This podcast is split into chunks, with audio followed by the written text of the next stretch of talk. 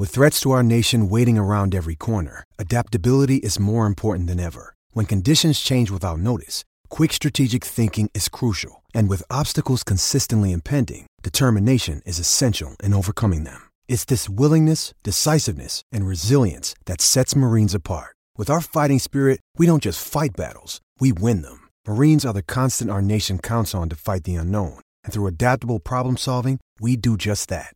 Learn more at marines.com.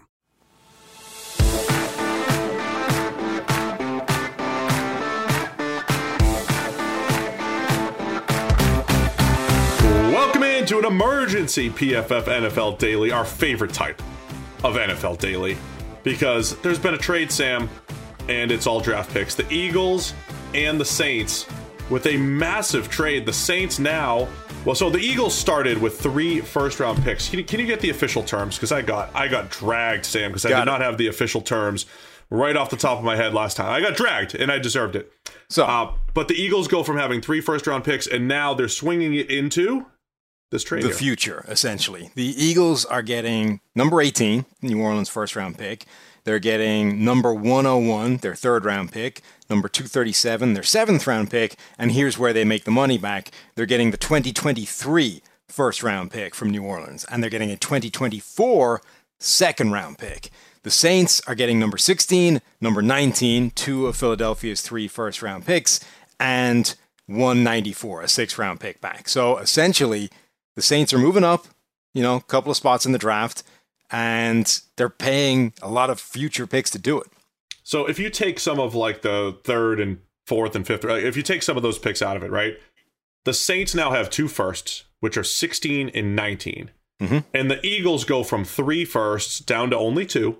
Yep. Uh, and that's what, uh, 15 and 18. So the Eagles lose a first round pick this year, but they gain a first next year and a second in 2024. You can you can kind of simplify it from New Orleans' point of view to say that effectively they gave up a third round pick this year and a future first and second round pick in order to jump a couple of spots in the draft and get, you know, that get those two first round picks. When you say it like that, it sounds really, really rich yeah. for the Saints. So it sounds terrible. so it's this massive exchange of draft picks, and the theories are already out there from the Saints' point of view, Sam, that now they have two picks, so they can maybe even package them further to go get above division rival Carolina Panthers, the first QB desperate team. They do have the draft capital on the Jimmy Johnson chart with those two first to go get number five from the New York Giants or above. And is that the play for the Saints to get above the Carolina Panthers? I, so I think trading up again is the only thing that makes any sense whatsoever. When this first happened, you're looking at it and you're like, what i- what is this? Like what are the Saints even trying to achieve because all they've done effectively with this move, if this is an isolated move with no other additional things, is they jumped the Chargers, right? Who are probably going to go after a tackle who's like tackle number four, number five on the board at that point if those top three guys go somewhere in the top 10. So you're like, that's an absolute ton to give up just to jump the Chargers for a tackle who might not be there, right? We've no, like, we're in April the 4th. We have no idea if that tackle is going to be there. Um, number four, number five, there could be a run and they all five could be gone. So you suddenly think about it a bit more and you're like, that's probably not what they're doing on the basis that that sounds too ridiculous to be true. So what they have done is they've flipped a future first round pick into this year, and all of a sudden they have two first round picks this year, which does make jumping up again more achievable. There are teams that don't want to parlay, you know, into the future and instead would rather two picks in this first round lower down. So then you start like totting it up, like you said, the Jimmy Johnson trade value, the Fitzgerald Spielberger trade value chart, whatever you want. You start adding up the ammunition and figuring out how high the Saints can get in this draft and who they're potentially going after. And as you said, they can get high, as high as maybe the Jets or the Giants pick, which would jump Carolina, a team who is now being linked massively to Kenny Pickett, a quarterback. Maybe that's the play. On the other hand, the Saints are a team who have made one of the worst trades in recent memory, you know, trading multiple first round picks to get in and get Marcus Davenport. They may just be trading up for offensive tackle number one, two, or three or wide receiver number one, two, or three. Like maybe they love one of those guys enough Let's that they're willing to try that, yeah. and jump up into the top five to snag one of those guys. Let's unpack that really quick because Marcus Davenport's a really good player, and you just described it as one of the worst trades in history. Not because Marcus Davenport's not a good player, but because the Saints gave up more in that trade for a non-quarterback than anybody in history to that point in the first round. And Marcus Davenport, very good player, but when you pick a non-quarterback and have him as the price of two or three high end players. It just rarely works out, right? Um, our guy Timo Riske, right?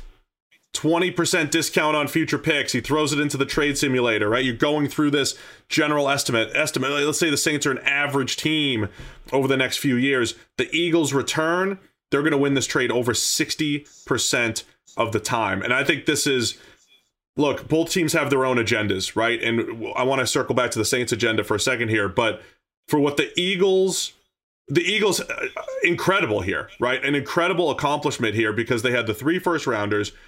On the surface, this looks like a weak first round class, right? I mean, it's like, ah, you know, the Eagles are going to come away with three players. We talked about a lot on the main PFF NFL podcast. Start flipping picks to next year. It's better quarterback yeah. class, probably a better overall class, given this class feels a little weak right now. So, love the Eagles pushing their picks to the future. Let's come back to them for a second, though the Saints are almost, we think they're going for a quarterback. But is it really, like you said, is it really just get a tackle, get a receiver? These are two major needs. They need a left tackle, could use another elite receiver. Are they just saying, we want the picks now, we want the players now, we're going to mortgage the future just a little bit for them? I mean, I think Philadelphia have gotten an absolute steal in this deal. Generally, I think they've done a really smart thing. Generally, I think in this year more than any other year, um, kicking picks into the future made a lot of sense because of that quarterback class and the quarterback class next year. It just gives you a lot of flexibility. Um, it's something that we've been speculating on our podcast. Chris Collinsworth had been speculating on his, was something teams with multiple first round picks might look to do. Philadelphia with three, it just made all the sense in the world. Like if nothing else, it it sort of diversifies what where you have all the ammunition and kind of spreads your risk a little bit more, right? They're, now they're not everything isn't in this year. They, have got multiple first round picks next year as well. So even if they completely whiff this year, they're still really well positioned. So I think the Eagles side of this, it's just win across the board. New Orleans, though, when you look at those um, trade simulations that Timo creates and the PFF data powers, it generally says that trading up is a bad idea. If you trade up, you're almost certainly going to lose because of the things you talked about with Davenport. That guy now has to be worth two picks uh, in terms of his production on the field for it to make sense. So the one position where you can counter that balance is quarterback. If you trade up and it's for a quarterback, you don't automatically lose the trade, you know, the majority of the time because that quarterback can provide the value of multiple other players. But this is 2022 and this is one of the weakest quarterback classes for like a decade. So if that's what the Saints so if the Saints are trading up for any other position, not only is this this individually a bad trade, it's cataclysmic because they're about to do it a second time, right? They're about to trade up once, lose the trade, trade up a second time, lose the trade. Combined, those are disastrous. And if they're doing it for a quarterback, now you're hoping to offset the loss of the first trade with a QB in the worst quarterback class since like 2013. If if they do trade up again, let's say it is to 5. It doesn't have to be to 5. I mean, that's the assumption. Uh, there's always a chance that the Saints love two quarterbacks and they're like, hey, the Panthers will get one, we'll get the. Uh, who knows? But if they do make another massive move, when you go back and start calculating, like you said, the two trades that got them all the way up to number five, it is going to be an incredible haul, even too much potentially for a quarterback. I will say, you're saying maybe they're going to jump the Panthers for Kenny Pickett and all this stuff. There were rumors that the Saints were going to trade up for Patrick Mahomes back in 2017. When they're doing it, they're doing it to try to hit a home run. Is this a Malik Willis move? It, we've talked a lot on the podcast. He's the only guy that has that special type of upside, crazy arm talent, the ability to run. Do the Saints believe that they could develop the other parts of his game, and this is the home run that they're trying to hit in this draft? It's possible, but they may like the problem with trading up for Malik Willis is that might require getting up as high as number two. Like there have been talks recently that Malik Willis could go number two to the Detroit Lions. If he makes it past number two, fine. Maybe they maybe they'll hold fire until draft day and like wait and see if that happens. But if they haven't, then what have they executed this trade for at all? They've they've just burned these picks. I think there's a real chance that this team is trying to trade up for one of those top three offensive tackles. Ike Ekwonu, Evan Neal, Charles Cross. These are three guys that are expected to go in the top 10, and there is a step between those guys and the next group, the Bernhard Raimanns, the Trevor Pennings of the world. If the Saints think that that step is huge, they've shown in the past that they are willing to just go and get a guy, whatever it costs. Man, I don't know. This is this is all in for a tackle. I'm not buying it. I can't buy that. I mean, look, I think it, I think it's either they're maneuvering for a QB or they do just want to fill those two needs. Get one of the tackles and get one of the receivers. You have two first round picks, fill those needs, or maybe it's a defensive player, whatever it might be. Um, I'm probably leaning quarterback though for the Saints. We'll go a little bit longer here today because I want to talk about what the Eagles are doing here. You have another year of Jalen Hurts as a starter. I think he is right on that cusp, right? It's either make a big jump in year three or the Eagles right. are right back to drafting a quarterback next year. And they, in what should be a better quarterback class next year, just by default, it should be. Forget the actual names, it should be. CJ Stroud's in it. Who knows about Bryce Young? Whatever.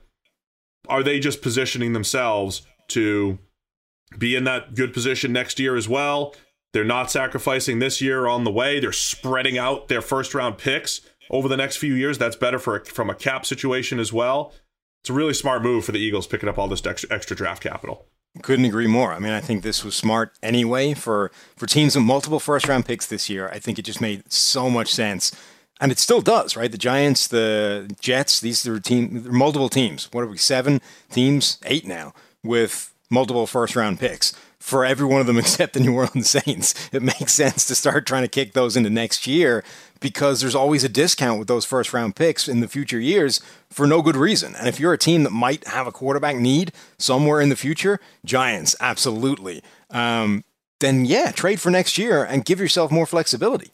All right, I want to give the Saints really some credit on the way out here, though. We really? always talk about how the Rams do things differently. The Saints have done things very differently over the last decade. They've and made these massive credit worthy. Yes, because they've because they've been a good team, right? So they've they've had the success. So the Saints they they push the you know, they they run the credit card to the max every year and, and work the cap and get there, right? And they like to trade up and, and make these power moves, but they've also hit on more prospects than, than anybody in the last 10 years. I'm just saying they've had a lot of success with their style. Pretty significant counterpoint, sir two most important members of that success in the last decade Drew Brees, Sean Payton. Neither of them there anymore. No, I get it. I, look, I, I understand. That does, you know, that does take care of a lot of your issues. But just saying, the Saints have done a really good job. They mortgage the future from a cap standpoint, and they're doing it in the draft as well. So, final word I think it's a great move by the Eagles, and yep. probably the first move of another one or two from the Saints. It's the PFF. Uh, yeah, I, this makes only makes sense if there's a second move coming. Let us know who won the trade. We know it's the Eagles. PFF NFL Daily.